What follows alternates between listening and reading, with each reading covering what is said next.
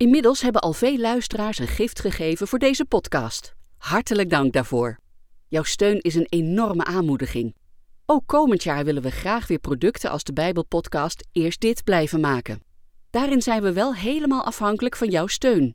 Daarom, mocht je nog geen gift hebben overgemaakt, doe dat dan alsjeblieft vandaag nog. Dat kan via berichten in de Eerst Dit app of op de website www.izb.nl. Alvast hartelijk dank voor je bijdrage. Eerst dit. De Bijbelpodcast van de Evangelische Omroep, IZB en NPO Radio 5, die je elke werkdag helpt ontdekken wat Jezus volgen voor jou betekent. Vandaag door Arjan Marcus.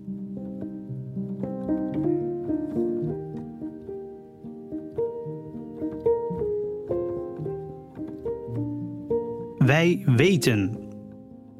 Vandaag lezen we 1 Johannes 5, vers 13 tot en met 21. Dit alles schrijf ik u omdat u moet weten dat u eeuwig leven hebt. U die gelooft in de naam van de Zoon van God. We kunnen ons vol vertrouwen tot God wenden, in de zekerheid dat Hij naar ons luistert als we Hem iets vragen dat in overeenstemming is met Zijn wil. En omdat we weten dat Hij naar ons luistert, wat we Hem ook vragen, weten we ook dat we alles al gekregen hebben wat we Hem gevraagd hebben. Als iemand zijn broeder of zuster een zonde ziet begaan die niet tot de dood leidt, moet hij voor hem of voor haar bidden en zo de zondaar het leven geven. Dit geldt wanneer er sprake is van een zonde die niet tot de dood leidt. Er bestaat ook zonde die wel tot de dood leidt.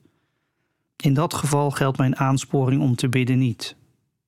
Alle kwaad is zonde, maar niet elke zonde leidt tot de dood. We weten dat iemand die uit God geboren is niet zondigt. De zoon die uit God geboren werd beschermt hem, zodat het kwaad geen vat op hem heeft. We weten dat wij uit God voortkomen, terwijl de hele wereld in de macht is van hem die het kwaad zelf is. We weten ook dat de Zoon van God gekomen is en ons inzicht heeft gegeven om de waarachtige te kennen. En wij zijn in de waarachtige, omdat we in zijn Zoon Jezus Christus zijn. Hij is de ware God, Hij is het eeuwige leven. Kinderen, wees op uw hoede voor de afgoden.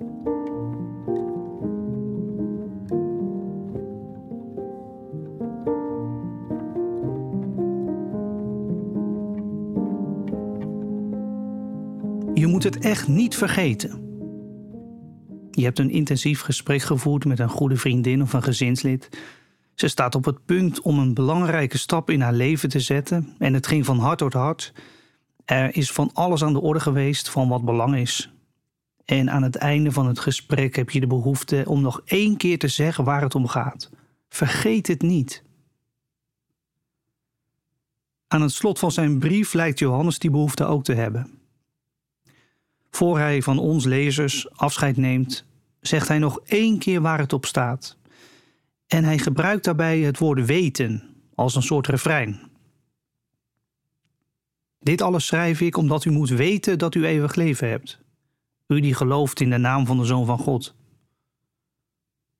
Omdat we weten dat Hij naar ons luistert, weten we ook dat we alles van Hem hebben gekregen wat we Hem gevraagd hebben. We weten dat iemand die uit God geboren is niet zondigt. We weten dat we uit God voortkomen. We weten ook dat de Zoon van God gekomen is en ons inzicht heeft gegeven om de ware God te kennen. Hij is de ware God, Hij is het eeuwige leven. Het klinkt stellig en stevig. Wij weten. Ik denk dat Johannes het zo stellig zegt omdat we het vaak genoeg niet weten.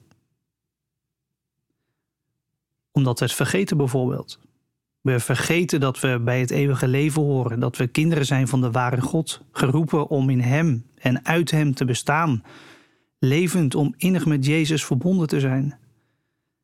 We vergeten dat door de hectiek van het leven, de stress, de waan van de dag. We vergeten het omdat andere zaken zich als goden aan ons opdringen, zaken die ons in beslag nemen alsof het eeuwige leven ervan afhangt.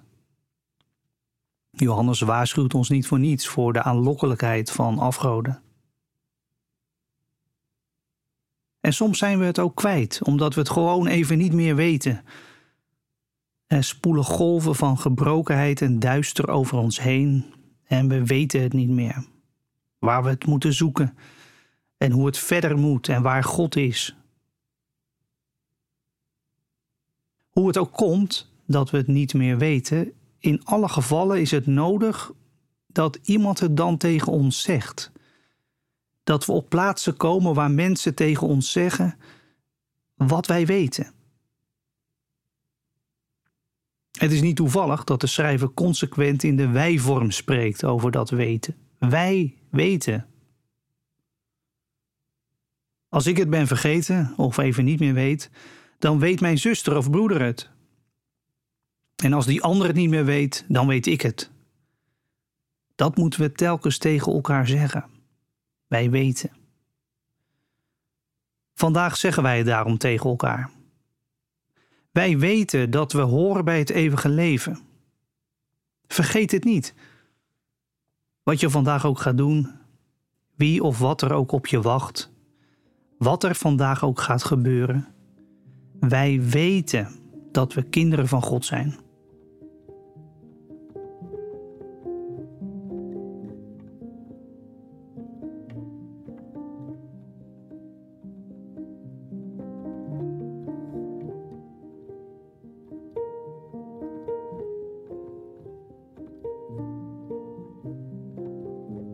Vandaag bidden wij, Heer onze God, wij danken U voor zusters en broeders om ons heen, met wie wij samen weten dat we bij U horen en bij het eeuwige leven. Geef ons opmerkzaamheid om dat ook te zeggen tegen hen die het kwijt zijn. En als we het zelf niet meer weten, breng ons dan mensen op ons pad die het ons zeggen. Wij weten dat we van U zijn. Amen.